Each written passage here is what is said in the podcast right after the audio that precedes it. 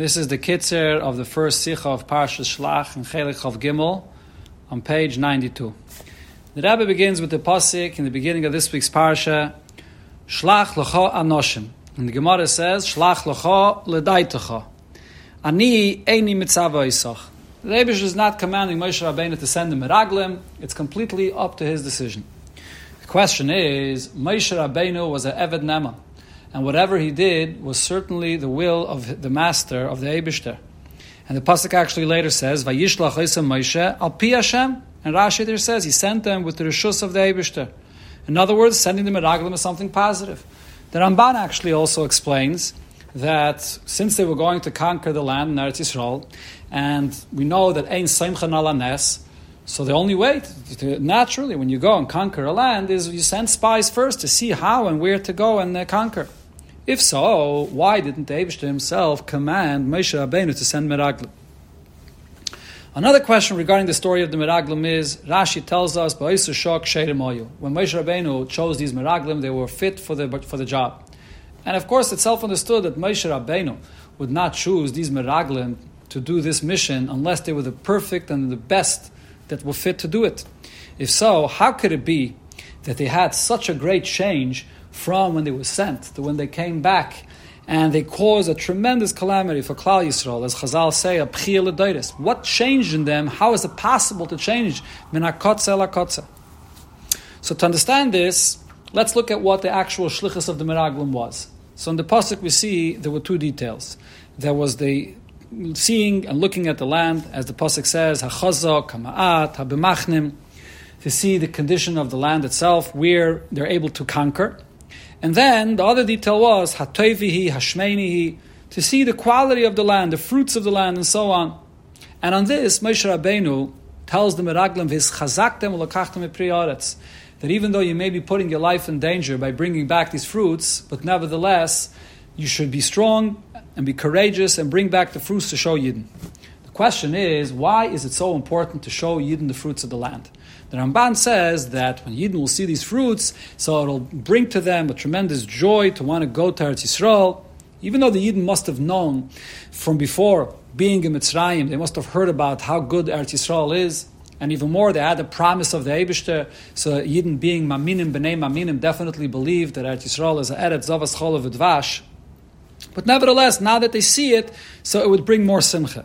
But the question still is, is this enough of a reason for the Meraglim to put their life in danger in order for uh, the Yidden to see these fruits? Why was this so important? So the explanation here on the story of the Meraglim is as follows.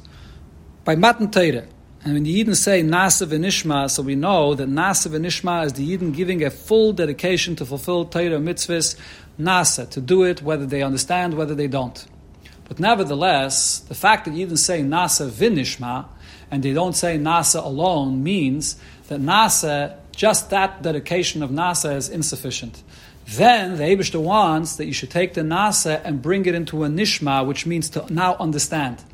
That the person himself should also appreciate and understand the will of Hashem.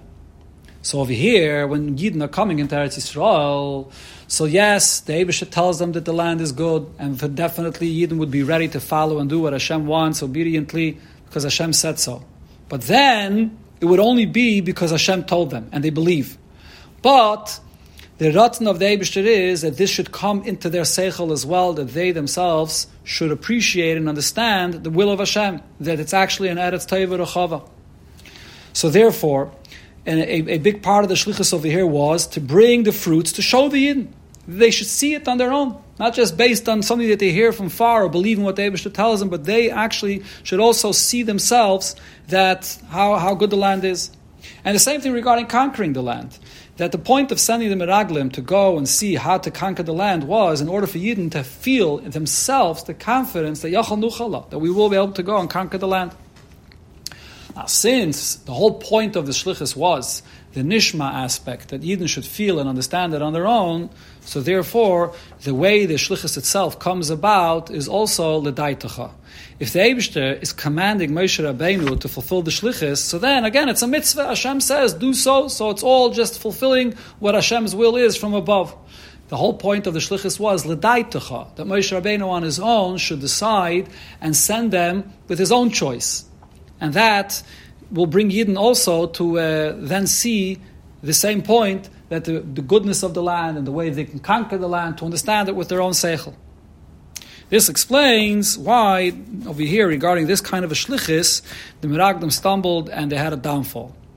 And to the point that the Meraglim said, lalis, we won't be able to go into Eretz Yisrael.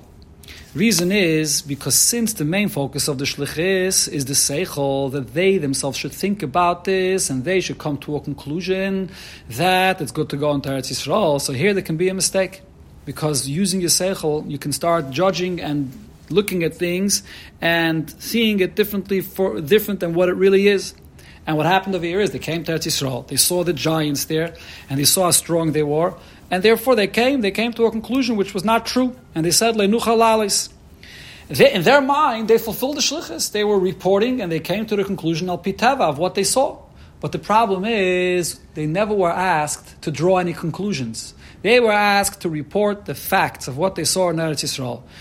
And Adarabah, Moshe Rabbeinu did not ask them if we can conquer the land. They were asked to come and report how to conquer the land. Meaning, for sure, even al piteva, it's possible to conquer the land. If it wasn't possible al piteva, there would be no point in sending meraglim altogether. The only question was, so now al piteva, let's begin the process through sending spies and seeing where, which is the easiest way to go into Eretz Yisrael.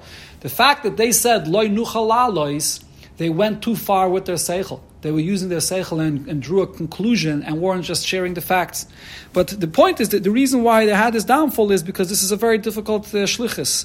This shlichus does demand to use your seichel, and there, in the world of seichel, a person can use a shikul adas of his own and come to a wrong conclusion. So from Torah, we have to have a lesson. Torah is Melosh Neirah. The Torah itself gives us the lesson how to be careful not to have the same mistake as the Meraglim. And the lesson comes from the name of the Parsha, Shlach, which means Shlichus.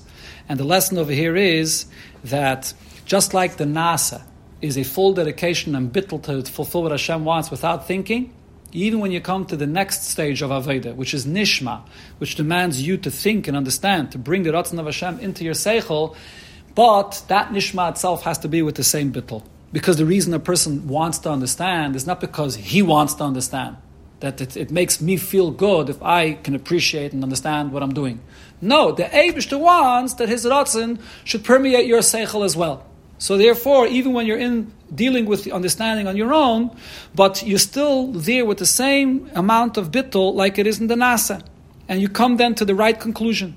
And the truth is, even in the world of seichel, Seichel looks for the truth. If you're looking just from the uh, objective standpoint of Seichel, the character, the nature of Seichel is to seek and try to find the truth of a matter.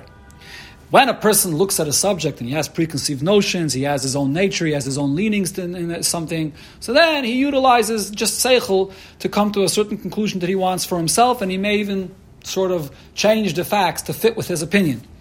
And that's really what the concept of sheikhad is all about. The pasuk says, "Hasheichad yaver ene chachamim v'yisalav divrei tzadikim." In other words, the Torah is telling us these are chachamim al pia emes, tzadikim al pia emes. But nevertheless, sheikhad could affect them. What sheikhad is the pasuk talking about?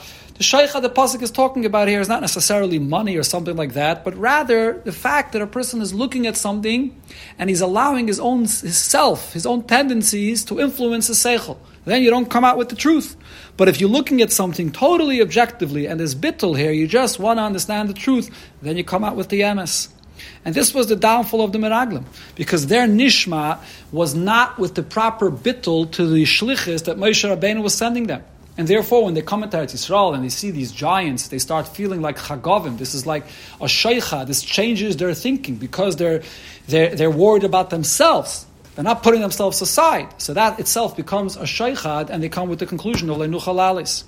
So the lesson of this is that a shliach, shlach means someone that realizes that his entire existence is kamaisaydam mishaleach, his whole mitzvah is just the mishaleach.